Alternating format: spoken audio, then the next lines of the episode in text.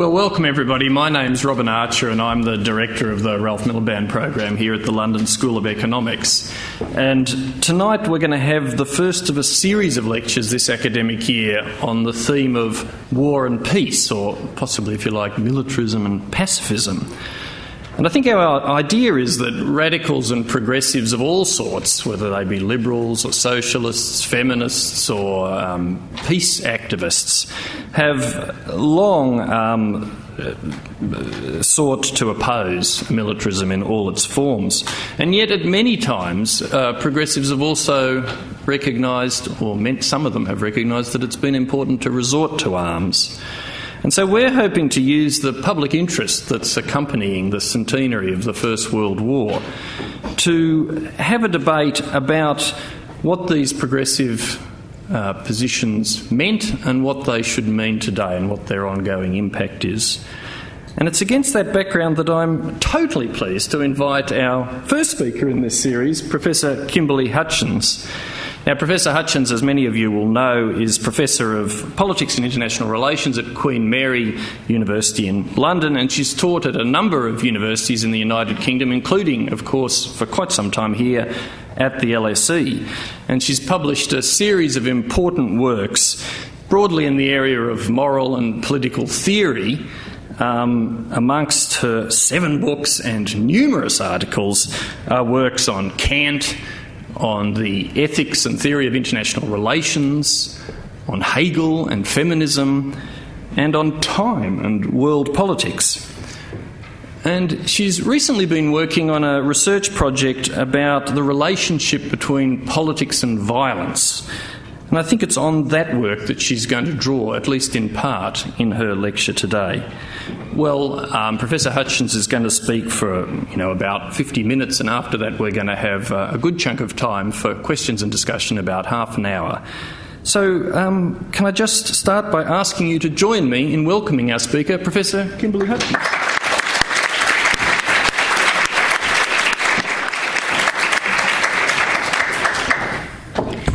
Thank you very much, Robin. That's a lovely uh, introduction, and thanks to all of you for coming. Um, it's a great pleasure always to be at the uh, LSE, and it's also a privilege, I think, to participate in this particular series, which uh, speaks to uh, many of the uh, issues that I'm currently interested in in, in my work.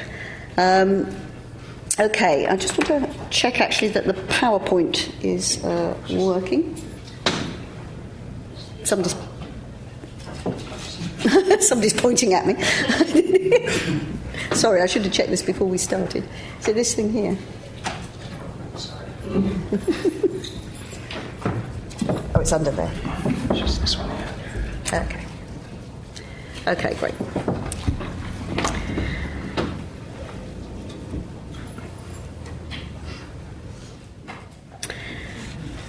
Okay, so the centenary of World War I has demonstrated just how powerful is the grip of this particular war on the contemporary imagination of people in countries such as the UK. At an elite level, military, political, religious, academic figures reinforce the importance of the memory of this war, which in some ways stands in for all wars, because of what it tells us about the pity and the horror of this of war, and because it informs our thinking about things like our current contract with military personnel. At a mundane level, millions of people go to see the ceramic poppies at the Tower of London, hundreds of thousands to the battlefields of Flanders. Thousands more feel the grip of this war through tracing back family histories and celebrating as well as mourning connection with those that died. There's a great pathos and beauty, as well as sadness, in our reliving of this war. And there's no question that our reliving of it is fundamentally connected to many of the things we still take for granted about war and what it means, including what it means morally. I suggest that the key moral message from contemporary from the contemporary obsession of this particular post-imperial country with the mass slaughter of 1914 to 18 is that war is hell, that militarism is wrong, but that war is sometimes necessary for justice, can be justly fought, and that those that die in military service have a certain sacrosanct status. This moralised imaginary dominates the media in the week of Armistice Day. It's an imaginary that takes war very seriously, that speaks movingly of the costs and pains of war, that embraces the solemn ceremonies of the cenotaph, yet also categorises different deaths and harms in different ways, including, for example, permitting us to speak of 453 deaths of British servicemen and women in Afghanistan as if that were the sum total of deaths, and that these were the only deaths to be mourned. When war is understood in this way, it doesn't seem odd that we put up our monuments only to some of those that died, and always to those that die rather than to those that kill. This is a moral imaginary premised on the possibility of drawing distinctions between good and bad war. And it's inherently linked to just war thinking, which traditionally draws boundaries between good and bad reasons for going to war, known technically as ad bellum justice, justice in the course of going to war, and good and bad ways of fighting wars, known as in bello justice, justice in the ways in which you fight or carry out your wars. Just war theory has been periodically revived in response to different wars over the past hundred years, perhaps most famously by Michael Walzer's response to the Vietnam War in his book Just and Unjust Wars, which was first published in 1977. In this lecture, my discussion of just war draws on its most recent reincarnation in moral philosophy in the form of cosmopolitan just war theory in the wake of post Cold War conflicts. But in this lecture, also, I want to connect us to a different strain of moral imagination in relation to war. An alternative way of thinking that also, can also be traced back historically to responses to World War I, and for a short while became a significant, if never, never predominant, strain in thinking about the morality of war in what we now tend to refer to as the interwar period in the UK and elsewhere. I mean pacifism, and in particular feminist pacifist thinking. Within the framework of just war theory, pacifism is as morally stupid as its evil twin militarism. It's associated with the attitude of passivity in the face of evil. In what follows, my aim is to challenge this claim as it is reproduced in recent cosmopolitan just war theory. I will argue that cosmopolitan just war thinking is premised on a deep misunderstanding of the nature of war and of the meaning of moral intelligence and that feminist pacifist arguments from 1914 to the present day offer a much more persuasive understanding of war, the moral challenges it poses, and the route to a moral, morally intelligent engagement with those challenges. Cosmopolitan just war theory takes its moral starting point from the priority of individual human rights and the idea of a fundamental continuity between the morality that governs the infliction of harm, especially killing in war, and the morality that governs the infliction of harm in other kinds of contexts. I'm going to use Jeff McMahan, probably the most influential contemporary proponent of this kind of just war theory, as the exemplary uh, person for this position. And I'll begin by briefly setting out the position of cosmopolitan just war theory on the meaning of war and the nature of moral stupidity about war and how that moral stupidity is to be avoided.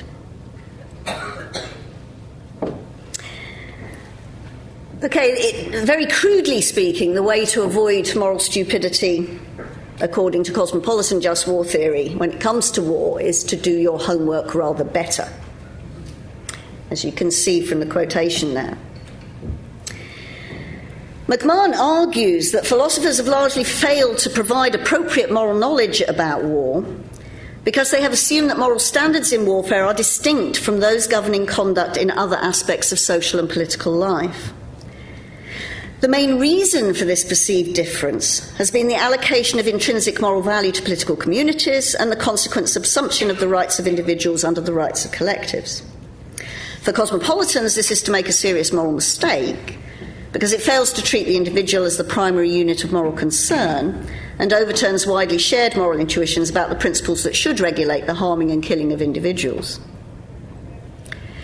From the cosmopolitan point of view, the moral intuitions reflected in the legal regulation of harm and killing outside of the context of war provide the appropriate touchstone for thinking about killing within the context of war.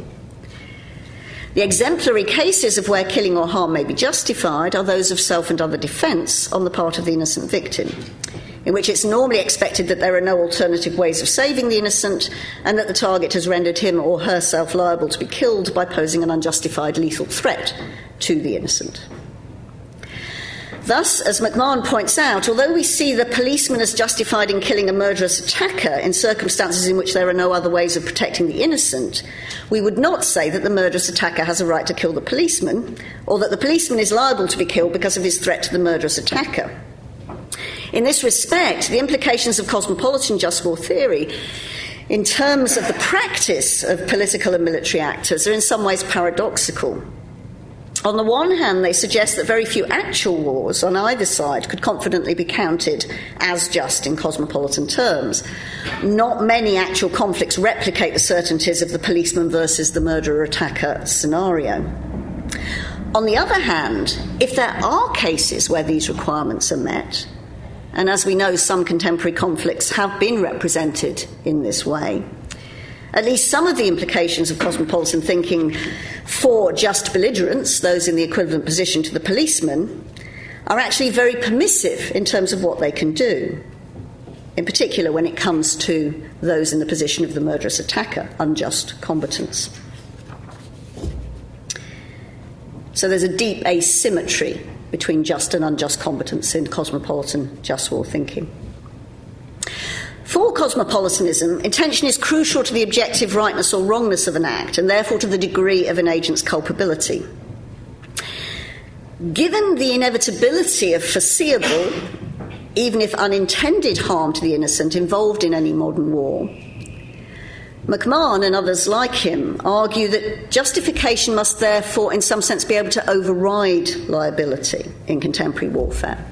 There must be wars that are morally necessary or imperative to fight, regardless of the fact that we're going to end up killing people who do not, in some sense, render themselves liable to be killed. So, how do we work out whether a war is morally necessary or imperative to fight?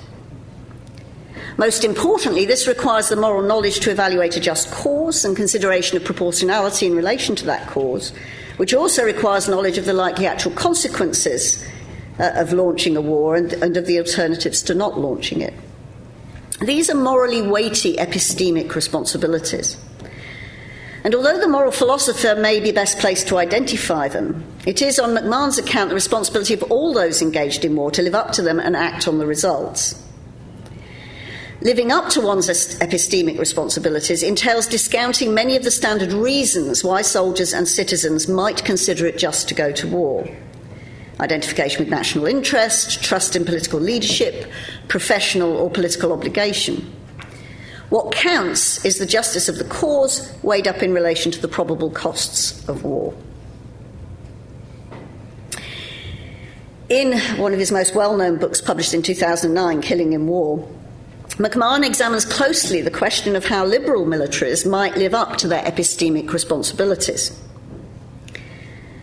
An important part of this story is moral and historical education, including education in the ways in which the judgment of soldiers may be biased towards their own political community, as well as their professional attachment to war fighting as a legitimate activity. He suggests that were soldiers to be able to exercise proper moral and empirical judgment in relation to the permissibility of participating in war, then their judgment would, most of the time, tend to come out against the probability of the war in question being just. Nevertheless, he is insistent, insistent that this does not mean that we should embrace a pacifist position. And he states this again and again in his work on cosmopolitan just war theory. Here's one example of a quotation. My argument that the moral risks involved in the participation in war may exceed those of non participation exerts pressure in the direction of a contingent form of pacifism. But this pressure can be resisted and successfully overcome when war is just. It can be overcome by careful attention to the facts and careful moral reasoning. There was little uncertainty, for example, that the Allied war against Nazi Germany and the war against Imperial Japan were just wars. End of quotation. it's very interesting how World War II occupies an absolutely iconic position in just war theory literatures as the example of a just war, and that might be something that would be interesting to discuss in the Q&A. For cosmopolitanism, just war is essentially an aggregate of individual acts of self defense that would be considered morally permissible outside of the context of war. From this point of view, if you took the position of an absolute pacifist, you would have to be committed to the rejection of any act of violence under any circumstances. And the argument is that this is just inherently ethical implausible even when it comes to contingent pacifism, which you referred to in that quotation just now, which means you might in principle think that war could be just, but you don't think it can be just, for instance, if it involves killing people who are not legitimate targets, and you think in modern warfare that's always bound to happen, therefore you go for a pacifist position because you know any actual war will breach the principles of just war. Even when it comes to contingent pacifism, McMahan also wants to reject that. For two reasons, really. Partly because of this overwhelming view that some wars are morally necessary to fight, that some causes are so great that you have to be able to fight for them but also because utilizing an old sort of philosophical distinction between doing and allowing and different moral weights being given to them, he argues that pacifists end up allowing harms to be done, and that can be as bad as inflicting harms. So, McMahan's uncovering of the morality of war is intended to enable participants in war, in particular military personnel, to live up to their epistemic responsibilities and make choices on that basis. It's through the proper exercise of individual conscience that McMahan seeks to preempt moral stupidity about war. Military personnel, in his view, have been morally and empirically ignorant about war for a variety of reasons. Some of those reasons are because of a refusal to question unthinking assumptions about the moral status of political community or what it means to be a good soldier. Others are to do with ways in which soldiers have been lied to or coerced, including, of course, by philosophers, lawyers, and politicians who have endorsed the notion that, in some sense, war creates a different kind of moral universe. The cosmopolitan ethics of war offers a corrective to moral and empirical ignorance by laying out the factors that need to be taken into account for a war to qualify as just. And by insisting on the personal individual responsibility of every military actor to, to absorb and act on the basis of that moral knowledge. Arguments in the cosmopolitan ethics of war necessarily focus on reasons, intentions, actions, and consequences in relation to a competent moral actor faced with a particular moral dilemma. In principle, on this account, a just war is one conducted by morally knowledgeable actors making decisions with a high degree of certainty as to the likely outcome of their actions. It's in this way that just war is stripped of the moral stupidity that marks most actual wars and the ways in which they've traditionally been regulated and evaluated. So, in summary, therefore, if we look at cosmopolitan just war arguments, which are incredibly complicated and technical, and I'm, I'm reducing things enormously here, two things really emerge. In relation to war, war is understood as an aggregate of individual violent acts of aggression and self defense. So it's a kind of adding up of lots of different individual actions. A moral stupidity resides in our incapacity to put into practice the moral knowledge provided, in the first instance anyway, by philosophers. Okay, so at this point, I want to introduce two figures uh, from the time of the First World War, both of whom would uh, certainly, I think, qualify as morally stupid, though in rather different ways, according to the cosmopolitan account of just war. The two figures are Ludwig Wittgenstein and then Jane Addams. So let's just say something about Wittgenstein first. Wittgenstein, everybody will know, an incredibly brilliant young philosopher. He'd been overworking with Russell and Moore and so on. And many of his um, friends were surprised that he volunteered to fight for Austro Hungary in the First World War. And if you look at Ray Monk's biography of Wittgenstein, various things come out as to why Wittgenstein did this. He didn't have to do it, he chose to do it. Here's a quotation from, from Wittgenstein uh, in a, a diary entry, I think, or it might have been a letter. The thought that our race will be defeated depresses me tremendously because I am German through and through. But Monk also adds to this patriotic argument for why Wittgenstein might have volunteered to fight for Austria Hungary in the First World War. Although a patriot, Wittgenstein's motives for enlisting in the army were more complicated than a desire to defend his country. His sister Hermine thought it had to do, and this is a quotation from her, with an intense desire to take something difficult upon himself and to do something other than purely intellectual work. Wittgenstein felt that the experience of facing death would in some way or other improve him. He went onto the front line eventually. The first year or two, he was behind the lines, but he did get onto the front line, having very much argued to do so. All his friends kept trying to keep him off it, and he wanted to get on it. He went through various phases during the war. He got incredibly enthusiastic about Tolstoy's Gospels, for instance. Uh, he ended up as a prisoner of war, captured by the Italians. Um, he wrote the Tractatus, and he didn't, it seems, sort out his existential dilemmas very well. But that is the story of his involvement in that particular war. So that's the first figure I want to introduce into the discussion. The second is Jane Addams. Again, many of you all know Jane Addams, an extremely um, famous for her settlement work in the US. Uh, she was um, someone who was deeply involved in the Progressive Party in the US in the early years of, of the 20th century. Uh, she contributed to various kinds of legislation around things like child labour and so on. And Hull House did tremendous work within the neighbourhood that it was uh, based in in Chicago. And she was also someone who was involved in peace politics before the First World War started, although it came to occupy a much larger part of her work after the First World War. In many ways, her views about war reflect liberal assumptions about the redundancy of war that we also find in thinkers like Norman Angell in the UK at a similar period. As well as being involved in peace politics in the US, in 1915, Jane Addams chaired the famous Conference of Women at The Hague, which replaced a planned suffrage conference, an international suffrage conference, and became instead a forum for pushing a peace agenda and the beginnings of what became the Women's International League for Peace and Freedom. In total contrast to Wittgenstein, Jane Addams could not see how war could be a good thing, either politically or existentially.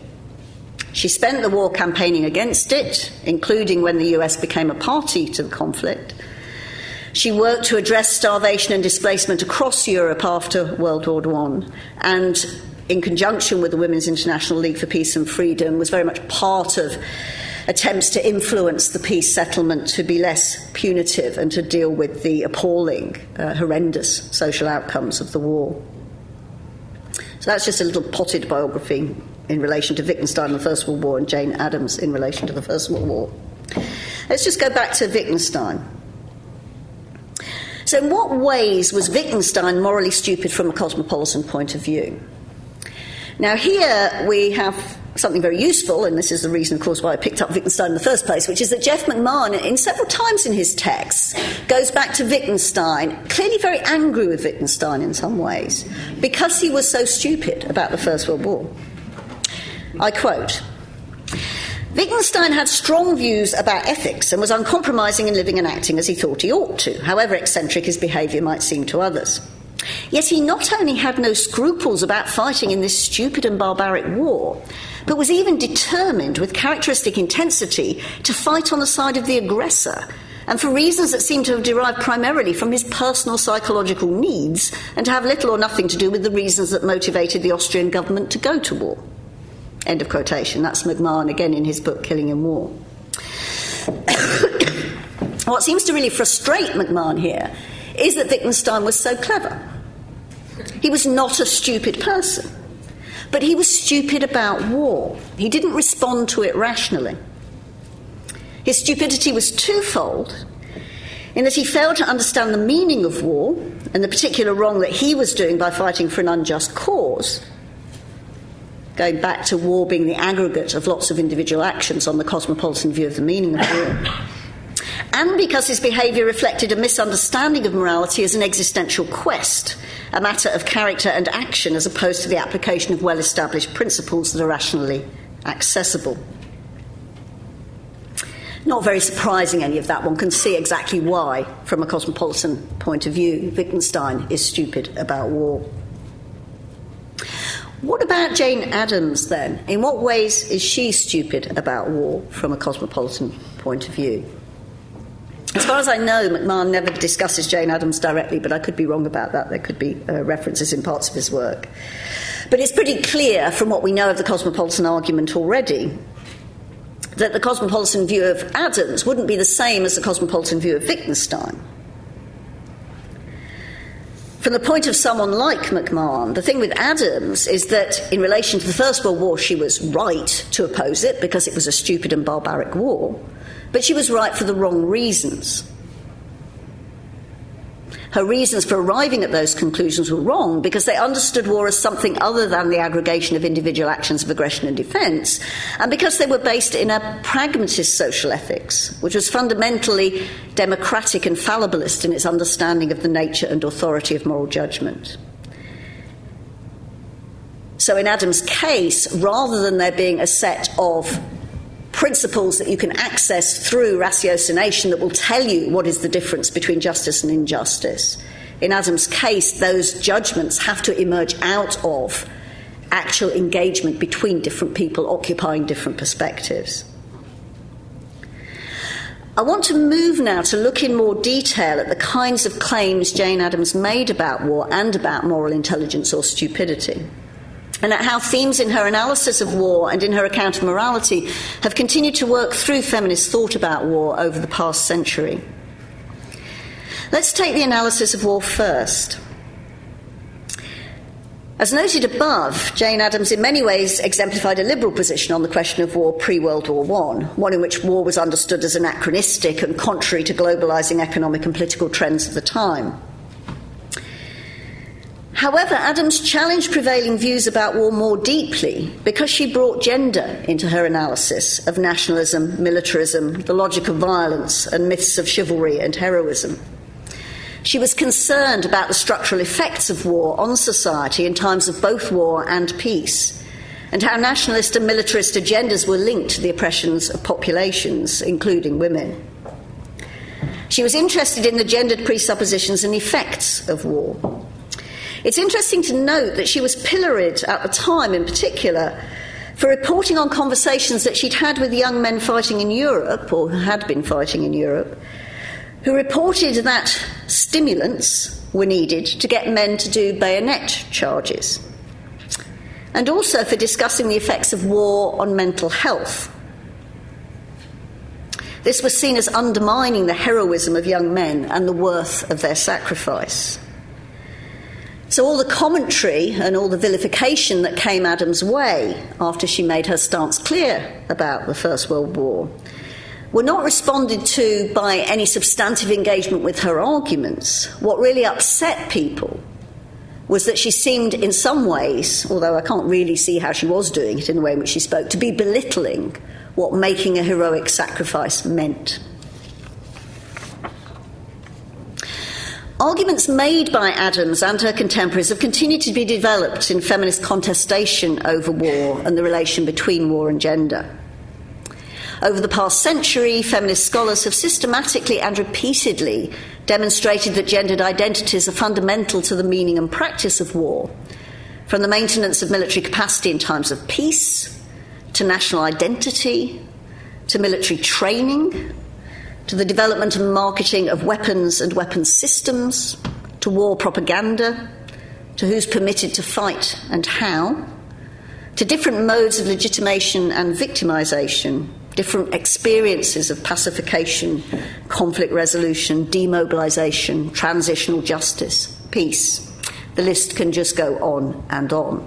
Gender is everywhere when it comes to any ex- aspect of war and war making. Feminists have documented the gendered presuppositions and consequences of war, the ways in which war is embedded in and reproduces gendered political, economic, and ideological structures, and the continuum between the organised violence of the state and interpersonal violence at a domestic level. Since feminism, in its various guises, is defined by a commitment to challenging gendered relations of power, this understanding of war as a fundamentally gendered practice is also fundamental to feminist moral judgment of war. And this is clear in Addams' work and in the generations of feminists that follow.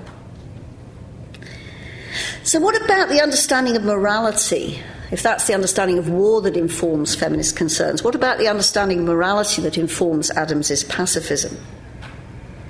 It took a very different form from either Wittgenstein's existentialist position or cosmopolitanism's rationalism. Addams was a moral pragmatist, influenced by and also influencing Dewey's philosophical understanding of the grounds of morality in lived experience, experimentation, and democratic deliberation. For Addams, the answers to moral questions were not available through processes, processes of individual conscientious ratiocination or existentialist commitment. Moral judgment should not be understood as fixed truths, but rather as ongoing and permanently revisable outcomes of political deliberation and engagement with others. Starting from a standpoint of moral humility, in which you do not assume that you will necessarily turn out to be right. In more recent times, feminist ethics has followed in Addams's footsteps in drawing on traditions of ethics distinct from rights based theories such as cosmopolitan just war theory.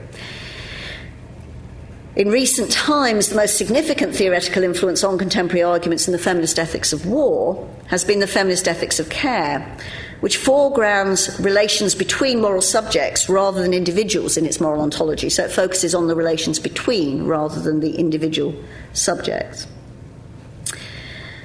And focuses on social and political context in terms of how judgments are grounded and on virtues, moral feeling, practices of responsibility in the prescriptive implications that it comes up with. And that's obviously a whole other story that I could talk a lot about, but for the purposes of this lecture, I'm keeping it very short.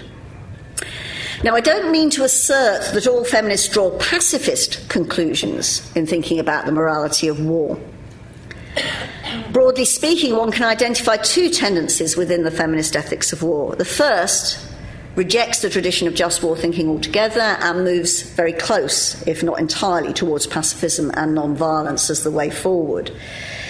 The second seeks to rework just war theory in ways that will somehow make it more compatible with feminist insights. And we'll see a couple of examples of that as I go on. In both cases, however, that kind of work is characterized by an analysis of war and an understanding of moral intelligence that remains much closer to the model that's offered us by Addams than the uh, model that we get from McMahan or indeed from Wittgenstein. So, having set out key differences between how cosmopolitans as opposed to feminists understand war and moral intelligence or stupidity, I want to now go on and examine these, um, explore these differences by examining answers uh, that cosmopolitanism and feminism offer to two classical just war questions. Under what circumstances should I fight? And if I, if I, if I do actually fight, whom may I kill and injure? Okay, so we move now to the first of those questions under what circumstances should I fight? As we've seen, cosmopolitanism makes just cause and proportionality central to what counts in terms of the justice of war. It also stages the drama of determination of whether or not criteria of justice have been met within the conscience of the deliberating moral agent, in particular that of the potential or actual fighter. There are, in effect, two sets of circumstances that need to be in place in order to identify the justice or injustice of fighting in war objective circumstances in which criteria of just cause and proportionality are met, and subjective circumstances in which choosing moral agents possess the appropriate moral and empirical knowledge and the capacity to detach themselves from sources of bias to be able to make the judgments about whether those criteria have been met. Although it may be possible for a soldier embedded in nationalist and military cultures to make the right decision about just go, whether or not it is uh, right to fight, to the extent that those cultures enable the soldier to make the decision to fight, the right decision from a cosmopolitan point of view is only ever a happy accident. It shouldn't be because of those kinds of cultures that you come to the right decision. Consistently sound judgments about the justice of war require the soldier to reason in isolation from such aspects of his or her identity. And we can see this in McMahan's account of the moral stupidity of Wittgenstein, who, in spite of his intelligence and concern with his own ethical standing, chose to fight in an unjust war. He should have been able to distance himself from whatever demons were driving his identity issues in thinking about whether he should fight. On the cosmopolitan way of looking at things, morality is about individual ratiocination and action. And this has profound implications for what can and cannot enter into consideration when asking the question of whether it is just to fight. One of the things that drops out of the ethical equation is the possibility of asking ethical questions about the conditions within which individual ratiocination is able to be meaningful and action motivated for those that are fighting. For example, conditions that include gendered ideologies and gendered relations of power.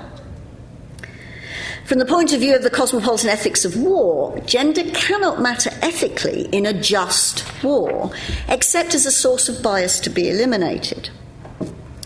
If soldiers are fighting wars because of their identification with gendered value systems embedded in notions such as loyalty to nation or comrades or virtues of courage or heroism, then this distorts judgment and must be rectified through rational demystification and education. Cosmopolitanism calls for the military moral agent not just to be aware of moral truths, but also facts about history, about state decision making. But it does not call for awareness of facts about why and how just combatants are able to fight and to identify themselves as just in the course of fighting. It simply assumed that individual moral certainty will be enough. It's therefore not necessary to factor into the ethical equation a moral evaluation of nationalism, chivalry, or military culture, or the gendered relations of power that they reflect and perpetuate. These things only matter as marks of unjust fighting. In cosmopolitan just war thinking, the use of violence is treated in instrumental terms as the tool that, where all, where all else fails, will be able to get the job done. And although it's recognised that this is a horrific instrument with appalling consequences, little attention is paid to the genealogy of the identification of violence with decisive political action in a world in which the tools of violence are reserved to masculinised actors, or to the ethical implication of what the practice of violence requires in terms of those trained to perpetrate it, as well as those who suffer from it directly and indirectly. The assumption is that the competent moral actor can pick the tool of violence up, use it effectively according to intended outcomes, and put it down without changing who they are, and without requiring a context of narratives of gender, citizenship, and solidarity through which that act can be made legitimate and meaningful beyond its immediate purpose. From a feminist point of view, Wittgenstein's moral stupidity does not lie primarily in the falsity of his conclusions, or indeed his failure to draw them, about the justice of Austria Hungary's cause. Nor is his stupidity his, in the sense of being detachable from him as some kind of error of judgment. For feminist analysts, there's nothing particularly surprising in Wittgenstein looking to participation in war as a way to resolve existential conflicts about his moral worthiness. Because the link between war and a series of gendered ethical values is one of the ways in which war retains its legitimacy and plausibility as a means of settling political disputes. On this account, on a feminist account, Wittgenstein's stupidity belongs to war as much as to him. It's a product not of just or unjust war, but of war per se, as a long standing, hugely complex social institution in which gender identities and hierarchies have been constructed and reproduced, including when it comes to what it means to be a man and what it means to be an effective moral actor. Of course, this doesn't mean that Wittgenstein could not have acted differently. But in order to do so, he would have needed to put into question more than the moral legitimacy of Austria Hungary's cause. When war is reduced to a tool for individual actors that works, and explained in terms of what would be permissible in the context of individual interactions with a variety of people described as unjust combatants or non combatants or helpless just civilians, always people in an asymmetrical position in relation to the moral actor, the person making the choice or the judgment. It's easy to put many of the technological, economic, ideological, and ex- existential conditions that make war possible, as well as the magnitude of the unintended consequences of war, to one side in the process of ethical evaluation. But from a feminist point of view, this renders the ethical assessment of war radically incomplete in two different ways. First, because it isn't possible for the relation between gender and war to enter into the evaluation of the justice of war, even though it is as much a part of supposedly just, or whatever criteria you use, as of unjust wars. And second, because it enables the ethical theorist to be unreflective about his or her own relationship to war. For the feminist soldier deciding whether it is just to fight, the question is more complicated objectively and subjectively than for the cosmopolitan. The cosmopolitan soldier knows that most previous wars have not been just, that she needs to correct for her potential biases as a soldier and citizen, but she has a clear set of objective criteria and the moral capacity to transcend her own biases.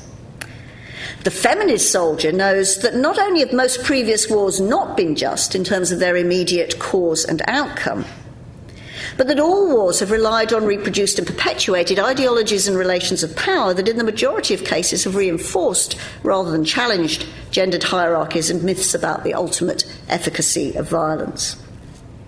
The criteria by which the feminist soldier makes her judgment must balance the immediate justification of a specific use of force, not only in relation to immediate proportionality considerations, but also in relation to the ongoing damage that war will do as an institutionalized practice across the full range of aspects of individual and collective existence.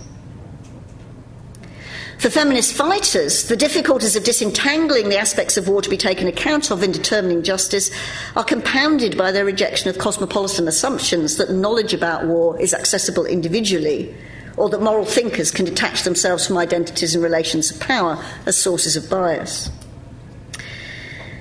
An example of a feminist thinker who attempts to, as it were, adapt or, or recreate just war thinking along feminist lines is a person called Laura Sjoberg.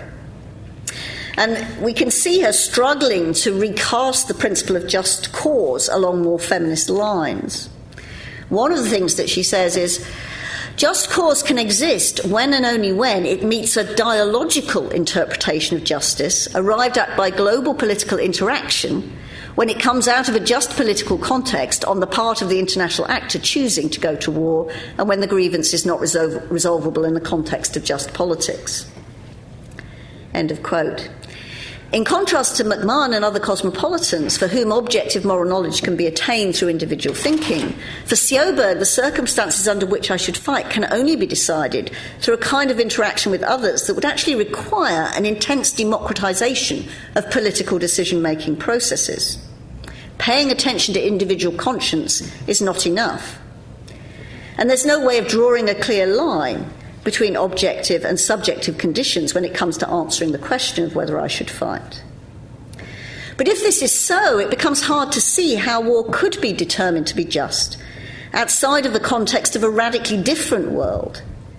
In trying to bring all of the dimensions of war as an institutionalized practice, as well as trying to democratize the procedure for determining whether just war criteria are met, feminist arguments make the possibility of justifying war incredibly remote, if not logically impossible. So I want to move now to the second question. If I should fight, whom may I kill and injure? Theories about justice in the course of war, justice in bello, including cosmopolitan accounts, rely on two important ideas. The first is the principle of discrimination, which draws the line between legitimate and illegitimate targets, and the second is the principle of double effect, or it's often referred to as the principle of double effect, in which harms to illegitimate targets are foreseen, people know they're going to happen, but they're not intended and therefore do not count in the proportionality calculation or do not count as much in the proportionality calculation. Feminist research has shown how moral and legal discourses of discrimination between legitimate and illegitimate targets from the traditional distinction between the innocent and guilty to the contemporary distinction between combatants and civilians, have been enmeshed in and reproduced gendered and civilizational assumptions. Women and children have traditionally served as the proxy for the meanings of innocent and civilian, even in a world in which women and child soldiers and male civilians are common. I'm always astonished by the way in which reports of attacks, when they want to make it clear civilians have been hit, they always mention women and children as if men could not be civilians. What the work of scholars such as Helen Kinsella and others have drawn attention to is that the ways in which the principle of discrimination acts to constrain and enable the practice of war depend heavily on decisions about how the characteristics of the relevant categories are interpreted, which in turn depends heavily on the world of meaning into which those categories are released. Rather than being neutral descriptions, the meanings of innocent or civilian have been produced as actionable by being tied to gendered and civilizational hierarchies which have clarified differently in different contexts who one may be permitted to kill and who not, and the difference between just and unjust warfare, and therefore, of course, legitimated the practice of war per se. Kinsella points out, in relation to debates over the 1977 protocols, in, protocols intended to govern wars of self determination against colonial rule, um, wars that clearly have a lot in common with, with many of today's asymmetrical and civil conflicts. She points out Delegates, delegates describe the distinction between combatant and civilian as blurred, emptied of substance, and indistinguishable. Not only was its empirical existence subject to dispute, but also its legitimacy as a foundation for the laws of war. Nonetheless, the delegates retained the distinction because it continued to mark the difference between civilization and barbarism. Cosmopolitanism reworks the principle of discrimination in, war, discrimination in war in terms of a rights based understanding of the distinction between liability and immunity to attack. This distinction is presented as political, politically neutral, with no gendered or civilizational implications. As I've noted already, cosmopolitan moral reasoning starts from the assumption of the moral priority of the individual over the community and a continuity between the morality that governs harming and killing outside of war and that governs harming and killing in the context of war. A lot of this moral reasoning is worked out by analogy with the implications of hypothetical cases of individual killing or harm in the defence or pres- and preservation of self or others. Kinds of thoughts experiments, in effect. And it's assumed that such reasoning is substantively apolitical, and often the hypothetical cases that are used to refine that reasoning are deliberately fantastical in order to remove them from everyday prejudices. Yet, even abstract moral reasoning takes place within an established universe of meaning. And there is a gendered politics at work in representations of the world of interpersonal interaction reflected in these hypothetical thought experiments. For instance, in the case of McMahan, when he's talking about the full blown culpable attacker who carries full liability for his actions, he's generally gendered male. Victims are generally gendered female. As the position gets more mixed, so do the genders of attackers and victims get more mixed. Though there's still a prevailing tendency for victims to be gendered female, and this is always the case when rape or sexual violence is at issue. Moreover, when analogies move to identities within the real world, gendering tends to follow along traditional lines. Miners are male, drivers may be male or female, soldiers are usually male. The point here is not to suggest that there may not be reasons to represent the world in these gendered terms, but rather to show that the reworking of distinctions between legitimate and illegitimate targets in terms of liability or immunity to attack at the level of individuals in the realm of thought experiments is already gendered. The new basis for discrimination already resonates with common sense understandings of gender as a marker of difference in war between those liable to harm and those not. Likewise, the cosmopolitan insistence on the ethical asymmetry of just combatants as opposed to unjust combatants isn't intended to map onto familiar civilizational hierarchies any more than it is onto gendered ones. Nevertheless, the world into which it is released is one in which it is all too easy to match just combatants, the policeman equivalent as it were, with liberal militaries, unjust combatants with racialized non liberal others, a bunch of murderous attackers, and those immune to attack with feminized civilians. from a point of view in which just war theory is understood as part of a complex of war and gender. The points of similarity between the imagined world of cosmopolitan morality and the distinctions drawn within it between different types of moral actor and an actual world of asymmetrical wars, humanitarian intervention, and responsibility to protect is itself morally significant.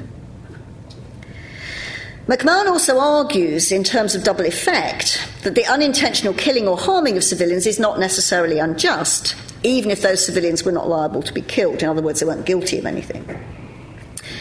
There are certain limits to the permissiveness of double effect. At some point, the numbers of deaths of bystanders or innocent civilians must outweigh the value of achieving a just cause. Nevertheless, from a feminist perspective, the effect of this argument is to morally discount harms that are disproportionately experienced by civilian populations. This reinforces gendered hierarchies that valorize some deaths over others.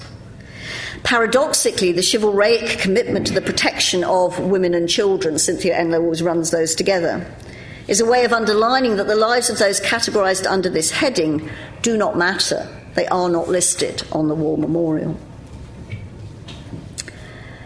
The problems for feminists with principles of discrimination double effect make it very difficult to formulate a principled response to this question, the question of whom may I, whom may I kill or injure, unless it's the response that I may not kill anyone at all. Thinking about justice in bello from a feminist perspective, Sjoberg, who I mentioned earlier, who's trying to wrestle with making just war more compatible with feminism, completely rejects the notion of double effect and develops a concept of what she calls empathetic war fighting. This calls for a shift from asking who the party intends to shoot at as the rele- relevant moral question to asking who the party might hit. She extends and complicates what it is that fighters need to take account of in how they fight. Her answer combines a structural analysis of the vulnerability of populations affected by war, including particularly those most poor and marginalised, with approaches she labels impact on and responsibility for. Impact on approaches take into account all the different kinds of damage fighting can foreseeably do and the nature of the populations that will be the victims of that damage. It not only counts various kinds of collateral damage in proportionality judgments, but also does not target populations against whom there is no legitimate grievance because they had no power over the decisions that were made in starting the war in the first place. She says, empathetic warfighting makes a special effort to take note of those impacts of war least likely to be recognised in traditional just war evaluations. These impacts include the health effects on the state's poorest citizens, effects on family structure, problems of literacy, reactive gender conservatism, and the like. Responsibility for approaches give full moral consideration to the damage that will be done by error in warfare as part of consideration of ethical considerations ad bellum. The implication of Sjoberg's argument is not only that the violence of just belligerents will have to be very narrowly restricted in order to meet her discriminatory requirements, but also that the epistemic responsibilities of just belligerents are even more demanding than those imposed by cosmopolitanism. Not only do just belligerents need moral and empirical knowledge about just war criteria and the justice of their cause, they also need to be experts on the political and material conditions of the populations they are targeting. Overall, therefore, although Sjoberg does not herself draw this conclusion, in my view, it's very difficult to see how her empathetic warfighters would be justified in ever targeting anyone at all.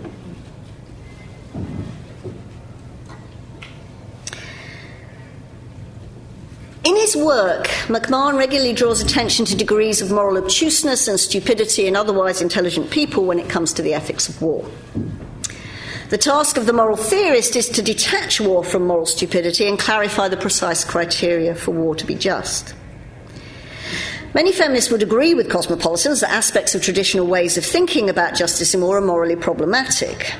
Uh, mostly, feminists are no more enamoured of Wittgenstein's position than are cosmopolitan just war theorists. Nevertheless, because for feminists the inadequacies of Wittgenstein's patriotic and existential endorsement of war are rooted in the broader moral reality of war and gender and its pervasive presence across public and private life, what is wrong with Wittgenstein is not reducible to cognitive error. Rather than mistakes, Wittgenstein's reasons for endorsing war are more like symptoms, not open to correction in detachment from that in which they are embodied.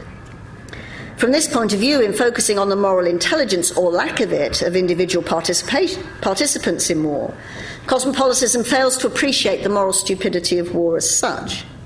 The ethical problem is not that Wittgenstein was irrational, but that in order for wars to continue to be fought, fighters will need to be motivated, and evidence suggests that that motivation is inseparable from gendered and collective identities that themselves perpetuate war as a legitimate institution. Feminist analysis shows that moral stupidity inheres not only in how people make judgments about the morality of war, but in the nature of war itself. It's inherent in how people are, as well as in what people do regardless of whether any particular war may be counted as just or unjust in cosmopolitan terms.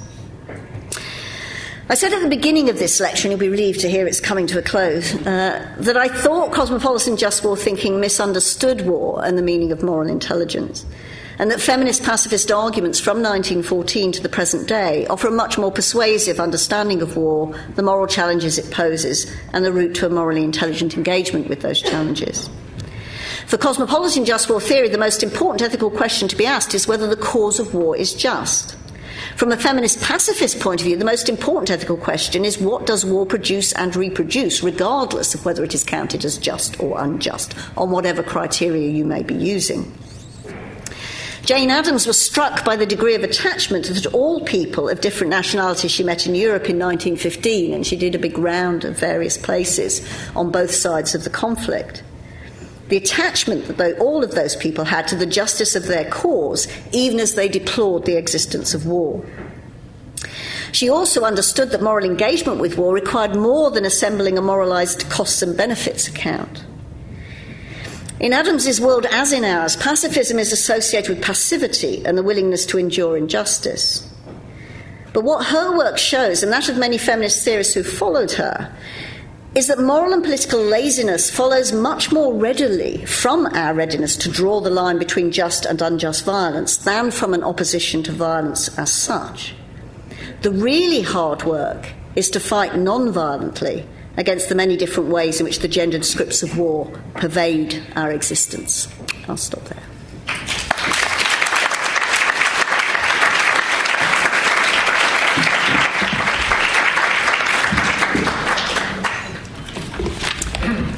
Well, thank you very much for that. Uh, I think we should move straight into having a series of questions and discussion. Um, I'll just start by taking individuals, but if it seems that there's a lot of people, we might take them in, in groups. Um, so, who, who, would like to um, ask a question to begin with? That's always the tricky, the tricky bit. So we have, have a gentleman here. Could I just ask everyone to say who they are and where they're from just before they uh, I'm Gareth Stinson, and uh, well, Dorset, I don't know. what could I say?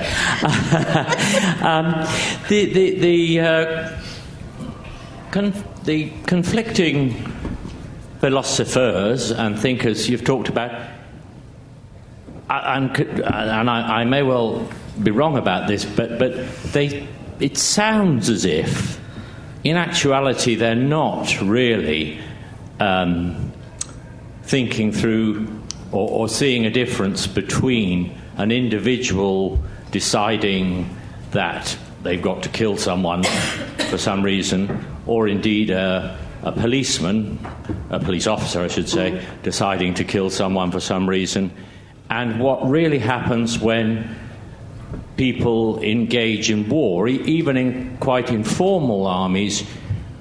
Most fighters, one's seen a lot up close, most fighters engage to the group, and it's at that point they make a moral decision. Once they're in the group, and certainly once they're you know, in a situation of exchanging fire, they're, they're already very committed. Their, their decision wasn't akin to the individual on the street deciding whether or not to kill another individual, mm. even if one of those individuals is an officer of the state, as it were. I, mm. Yeah, I mean, essentially, I, I entirely agree with, with, what you said there. I, I think that's completely right. Um, it seems to me to be a profound problem um, with the cosmopolitan just war thinking that I've been attempting to critique, that it, it, it, it starts from this model of, of moral decision making that involves the individual somehow always starting from the ground up, somehow detached from their identities with others, from group identities and so on.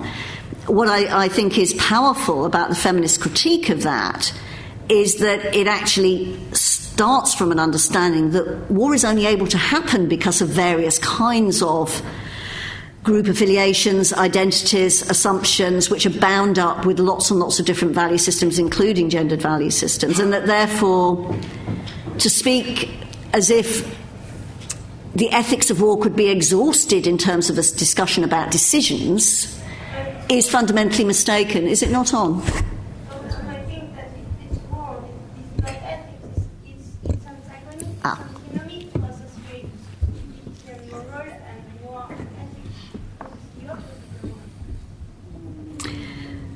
Well, perhaps we'll just let the speaker answer that question and then we can come to you in a minute. Yeah, I mean, I think I've, I've said most, most, of what I wanted to say in relation to that, which is that I agree with you and that I think there's a real problem with the way that our, our, we're so limited in trying to think about the ethics of war because we tend to bring it back to this kind of decision. I think there's parts of the just war tradition that are much more open to thinking about the collective, but what tends to happen there is a kind of the sorts of things cos cosmopolitans perhaps more legitimately complain about, which is that this subsumption of the individual under the community or the identity of them with the nation is somehow given a kind of ethical value in and of itself. What, what feminists do, I think, is provide us with a vocabulary that can be ethical, ethically critical both of those more traditional just war ways of thinking and of the individualistic just war thinking of, of the cosmopolitans. Did you want to say something more about that? Had you finished what you. Just say who you are first, if you don't mind.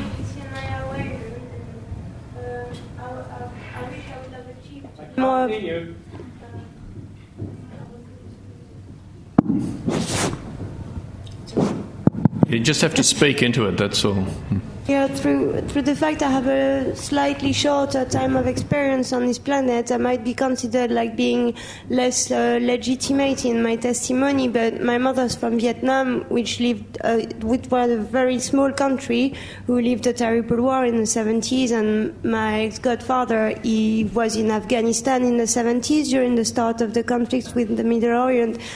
But the thing is, what is the problem with war is that you cannot say there's ethics in war because it's just by the attraction of a small amount of money, people who get lost with economic consequences made of the financial system we currently support that are just in break up with civil environment and become tools of war without war having any proper ethics because it's, it's just killing people and preserving that perennity of uh, life's uh, absurdity should be based on something random within the basis of its evolution. Even the way most of the time when there's a country like when we observed what was happening in Iraq and in Syria, and in Israel and Palestine, it comes from what is the type of medical treatment of people who have never been soldiers, who have no idea of what is being a soldier, who don't get back to their home without a leg, without an arm, hmm. and that despite the, the, fact we are not them, they are still human beings, and that uh, there's a structure in United, supposed pretended United Nations that is called the UNIDIR that is more of a cover-up of the type of financial reality inequality we meet between poor and rich countries, and they are paid thousands of pounds a month to actually preserve that there's military attrition in the NATO and that it has no proper uh, conception of a hope that the GATT would have a little more logics within what is productivity, inflation, linked to self-destruction. Okay, well, there's a lot of issues coming out yeah. there. If you could yeah. just, just round it up. Yeah, th- th- thanks for that. I mean, I, I, take the general point, which is an, an argument because that me, war I'm, has nothing I'm to do with ethics. And, and I find, I find object from the fact that we are in 21st century and despite all the human work is still functioning on basis of what is genocidal amalgamic yeah. prejudicial yeah. everything that creates the segregation remaining that causes war and illusion on the part of the civil, civil population who still thinks that people have to be to wait to be dead to become heroes to support a national power that okay has thank yeah. you very much uh, yeah. Let me just hear from the if speaker. I could just comment uh, two comments on that really really. Um, one is that I think it's a perfectly plausible position to argue that ethics has nothing to do with war, and some people do argue that the war is in effect a kind of outside of um, ethics. But I think war happens in part because people are willing to see ethics as part of it. So the claim is made that there is an But ethics or can be an ethics of- involved. And one of the reasons people are able to fight is because they can identify what they're doing as in some sense just. Now, I'm not saying that's correct. I'm saying that's part of the language, part of the discourse of war as it exists. Reason I am interested in feminist responses to war is because I think it has precisely the capacity for a wholesale critique of war of the kind that I suspect that you have in mind. And in some ways, that critique is very much about getting people to think again about commonplace assumptions about what makes the difference between just and unjust violence. Okay, let's see. Um, so now we've got a number of questions. Um, Liz. Hi. Just wait for the. Thank you. Hi, Liz Frazer. Um, I want to ask you about the distinction between war and other forms of violence and whether we should and can think of it um, differently. So, the criticism of McMahan is that he has this aggregationist attitude to war, that war is nothing but an aggregation of individual acts of aggression, self defense, killing, violence, and other, um, and so on. But I, I, wasn't then clear where, as it were, used, to, and I can see the um, objection to that kind of methodological individualism, as it were. But where how do we think of the relationship between war and violence? Because on, uh, do you want to think of these as just being a continuum, or when we talk about the ethics of war, are we in a completely different terrain from the ethics of mm. for, different mm. forms of violence? Mm. I mean, I suppose I've, I've, I've, got a kind of double position on that, which is that I think um, once one unpacks war it encompasses a whole range of other things, many of which are linked to violences that we tend to treat as if they're separate from war. Um, you know, one example that came up in the talk was the link between uh, war and domestic violence, for instance. Um, so I do think it's a, a continuum in some ways, but I also think there is a very specific and rich set of discourses around something that is named as war rather than as another kind of fighting. And that's one of the reasons why it's very interesting where, you know, the battle between is this terrorism or is this war, all those kinds of debates. So I am also interested in the, the kinds of um, legitimizing. Um, techniques people use when they are inhabiting the discourse of war and seeing what they are doing as war. So I think you can also separate it out to some extent. Okay, um, can I start with this gentleman with the glasses, then this uh, woman after, after you at the back? Yep.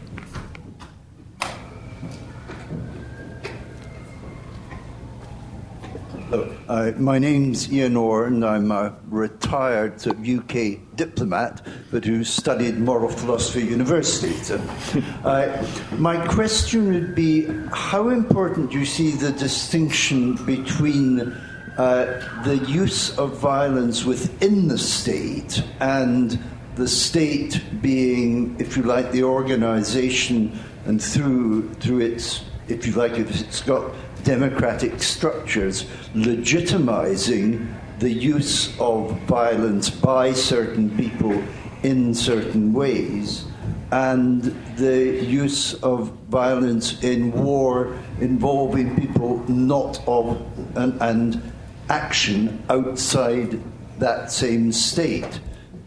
Yeah. So does that make a difference? Yeah.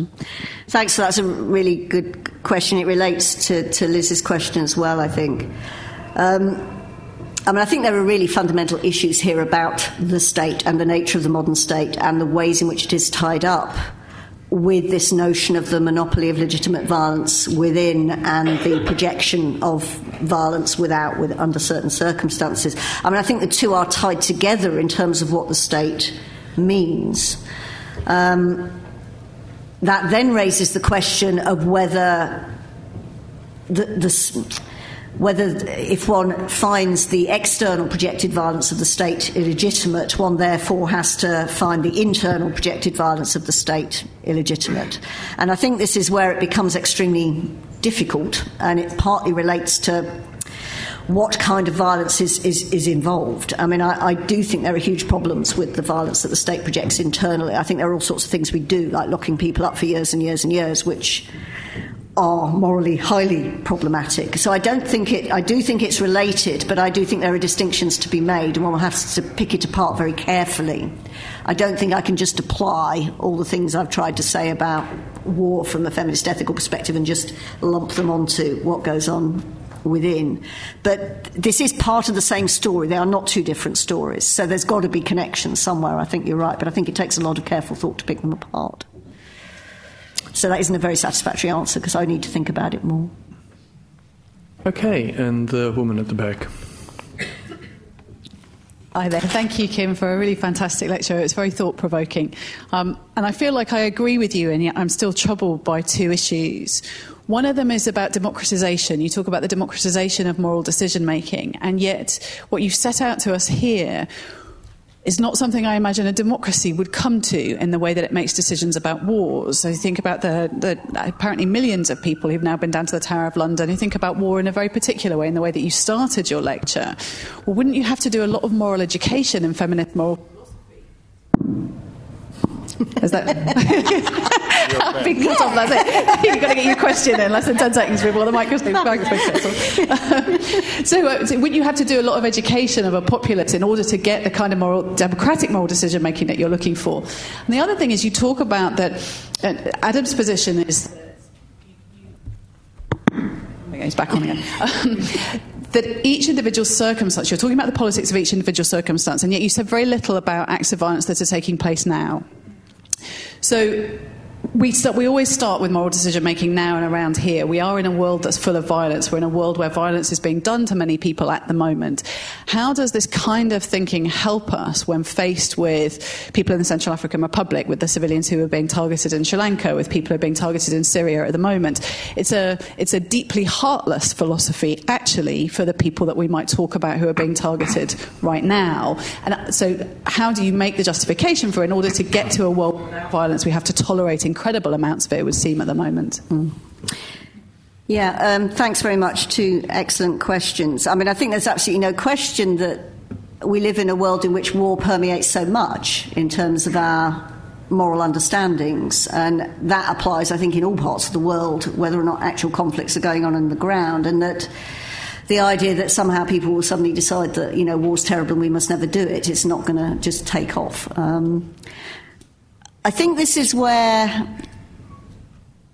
I think there's two aspects to the sort of democratization point. One aspect is that actually people may be massively involved in going and looking at poppies, but when it comes to decisions to go to war, they tend to be extremely narrowly confined and have to be sold in a variety of very strong ways uh, by media, thinking of things like you know, Britain going into Iraq in 2003 or whatever. Um, so it's not clear that a great deal of democracy is at work, even if there is an enthusiasm um, for war. So democratising things might at least open up other perspectives for discussion.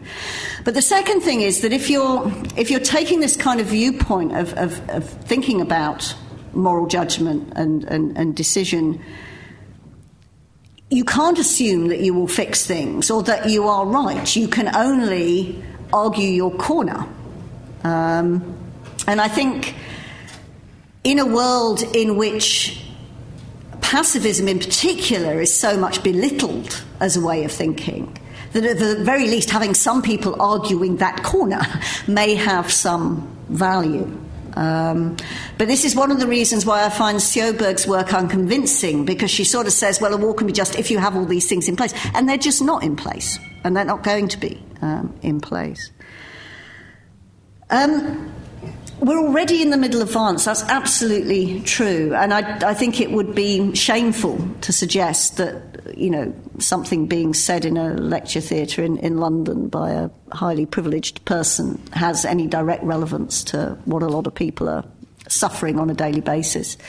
But war is associated very strongly with suffering, and if you hear people in the refugee camps and so on speaking, they clearly know that something isn't right. And again, it's a matter of adding a voice in terms of the diagnosis of in what ways things aren't right. Um, and questioning some of the assumptions that may have helped to build into why things go so terribly wrong. Um, but I think in some ways it is always the hardest thing if you're trying to argue for pacifism is that you know you are starting in a, in a situation that is already violent. So that anything you do is almost certain to have violent effects of some kind or other. So you are in a, a world in which you're having to think in terms of the lesser violence rather than of some kind of purist situation in which you're outside of it altogether. I mean, I think when Addams reported back, these young men tell me that they had to take a drug before they could do a bayonet charge and how they felt after they did it, or that these young men are going insane. That was a useful thing to throw into the public domain from a theatre of suffering. Okay, um, can we start with uh, this person in blue down here? Hi, um, I'm Jacob. I'm a master's student. Um, I try and do IR theory here. Um, uh, so I might be butchering some of your work, um, but in one of your articles about, uh, I believe it was Fanon, Schmitt, um, Sorel, you talk about how they legitimate violence through a, a rhetoric and an aesthetic um, especially in this kind of idea of a tragic figure. And I'm wondering if, in the logic of just war, you kind of see a similar logic of this kind of tragic, reluctant, just warrior used to justify violence. Mm. Please. Yeah. yeah. thanks for that. And uh, this was a joint work of mine and Liz's, actually, who's sitting up there, so I shouldn't take uh, entire credit for it. Yeah, I mean, I think you do see that rhetoric at work. You see it in the, you see it in all the things surrounding the remembrance stuff that's going on at the moment, and you see it in lots of popular representations of, of war and violence. And um, the just war theorists like McMahan don't see themselves as indulging in it but it does actually creep in. I mean, there's a very interesting piece by him in which he talks about how if you're thinking about proportionality judgments in terms of war, you have to always start from where you are. So you might at one point have a particular judgment if you do this and this, it'll work. If it doesn't work, you've got to kind of start from where you are again. The one thing that he thinks you can perhaps bring into the proportionality consideration, as it were, retrospectively, is the idea of the redemption of the sacrifice of the just warriors that fought, which seems to me to be very much getting back into that terrain. But even if you're not actually doing that rhetorically, I think what is neglected is the way in which, you know, in order to make sense to ourselves of killing and hurting, we need these kinds of rhetoric. So it's hopeless to try and think about the justice of war as if it can somehow be separated from that. Okay, I think we've got a few people who want to ask questions, so I'm just going to stick with that for the moment. Um, we, are going to run out of time shortly, so if you do want to ask questions, stick up your hands. Um, the gentleman with the glasses and the white um, rosette. No, no, this man here. Hi, thank you. Yes, I'm Albert Beale. I'm connected with the Peace Pledge Union, who, in fact, have been involved with White Poppies and alternative remembrance, such as you've got up there, for about 80 years. Not me, but the PPU. Um, I think one of the important things that you've, you've addressed is, in a sense, a misconception of what, a misconception of what pacifism is. And partly it's the linguistic problem of the word passivity but also there's all sorts of cultural and, and, political reasons why it's misjudged as well. And I mean, even some people committed to non-violence uh, lead to. Uh, mis- I mean, like Gandhi saying, "Well, it's better to fight mm. than not to do mm. anything," sort of thing. Mm. But I mean, the point is obviously that, that in many modern situations, first, well, firstly, parenthetically, sometimes doing nothing is better than doing the obvious thing. It's less damaging to, to, to, to, do nothing sometimes. But more importantly, pacifism is an extremely activist worldview. It's an extremely active mentality. I mean, most of my fellow pacifists are extremely militantly activist. And, you know, most of us spend a lot of our time in cells and things. Yeah. And, you know, it, it, it is nothing to do with sitting back. Being a pacifist is very much, for me and for many people, an analysis of the world which says there are problems out there which we need to deal with. We happen to rule out, on all sorts of logical and pragmatic and philosophical reasons, we rule out one particular form of struggle to solve those problems, i.e., mass force of arms. We don't rule out 1001 other tactics. Mm. And indeed, it would be illogical to sit back and say, tut tut, don't fight unless I'm trying to undermine the causes myself in other ways. Mm. So I think pacifism does have, and I know from, you know, as a spokesperson for pacifism publicly sometimes, that the first re- reaction you always get is, but you'd let us all be walked over, or, you know, whatever, wouldn't you? And, and so uh, we have an image problem, those of us who are pacifists, I think. Yeah, thanks for that. I mean, I'm, i basically agree with what you just said, so I think I won't um, comment any further, but I think you're right, yeah. Okay, um, look, can I just take um, th- uh, two people in a row maybe now? Um, this gentleman's been waiting for some time with the glasses, and then this uh, woman in the red shirt, and if we can get through that, we might take a couple of other ones. Hello, I'm Richard Allen. Uh, I'm from uh, come today from the currencies trading floor of Royal Bank of Scotland, which is in the news today. If anyone has heard it, uh, but I've only been there a couple of months, so. so it wasn't um,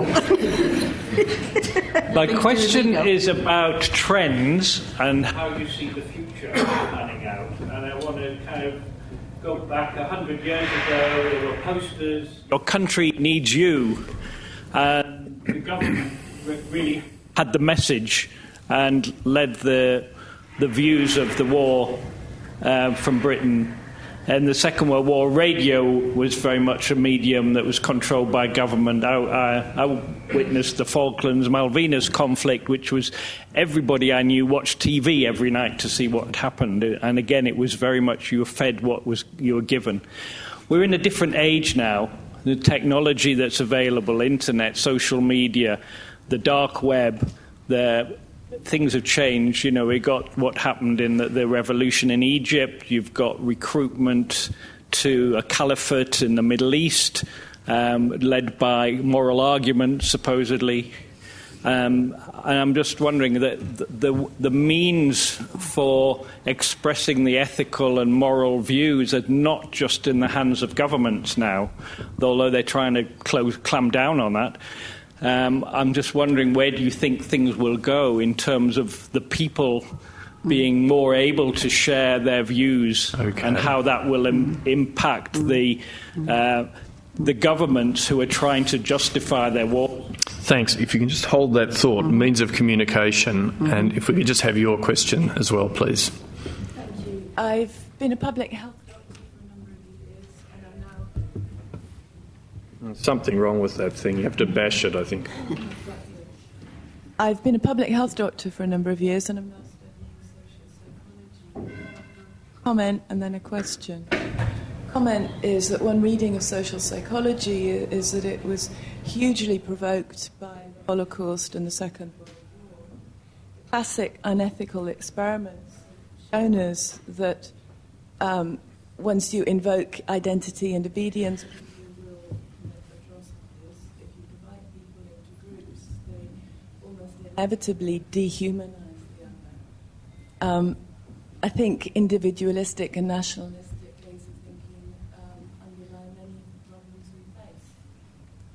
That was the comment. The question is do you have anything to say about military humanitarian? okay, means of communication, humanitarian okay. yeah. Um, actions. All right, there's quite a lot there. I mean, in terms of the communication, I'm, I'm not an expert in, in the field of, of, of you know, studying communications and what it's doing. My, my general response would be that I think it's unlikely to make a huge difference in that I think what you'll find is, is that um, you'll still get the same kinds of logics and identities emerging. It's just that the ways in which people are learning about each other will be different. So I think you'll get both good and bad outcomes. You'll get jihadi videos being, you know, uh, looked at all over the place and people recruiting through various means for people to engage in violent action. Uh, you'll also get things, a phenomena like the Arab Spring, in, in, which that was part of enabling populations to come together and resist oppression. I don't think it's likely to go one way or the other. I think both tendencies will remain in place and maybe in some ways offer different opportunities for what you can do with those ideas, but not really make it more likely to be liberatory or, or more likely to be oppressive. Um, with um, military humanitarianism, I mean, that's a huge, huge uh, question, clearly. and it covers a huge range. So, I mean, a lot of militaries are so much involved in building, uh, you know, roads and stuff like that, or in peacekeeping, as opposed to also in, um, you know, using soldiers to go in to get rid of people who are seen to be um, a threat to innocent life and so on. So, it's just massive. Um, what I will say is that I think it's really interesting that this cosmopolitan type of just war theory has come to prominence now, just at the point where a human rights type um, justification of the uses of military power has also come to prominence in all the discussions in the 90s and then in the in the 2000s about military humanitarian intervention, responsibility to protect. Um, so I think there is some kind of a sort of elective affinity between those ways of thinking, which does make me somewhat suspicious of. Um, military humanitarianism, uh, but it's a huge topic, and I think we need a whole sort of you know session on that really. And, and I fear that at that point we will have to stop, even though I know there's some people who want to ask questions. Perhaps you can come and speak to our speaker afterwards. I just wanted to say I think we've been very lucky today to have such a rich and subtle analysis offered to us. I mean, it's in a great way to start our series. You've, you've dealt with a series of fundamental moral arguments. You've established the gendered nature of the attitudes towards war, which is clearly a very fundamental part of it. And at the same time, you've offered a careful analysis of two important traditions and the way they differ on some of the most basic questions that people confront. So, can I ask everyone here to join me in thanking our speaker, Professor Kimberly Hutchings?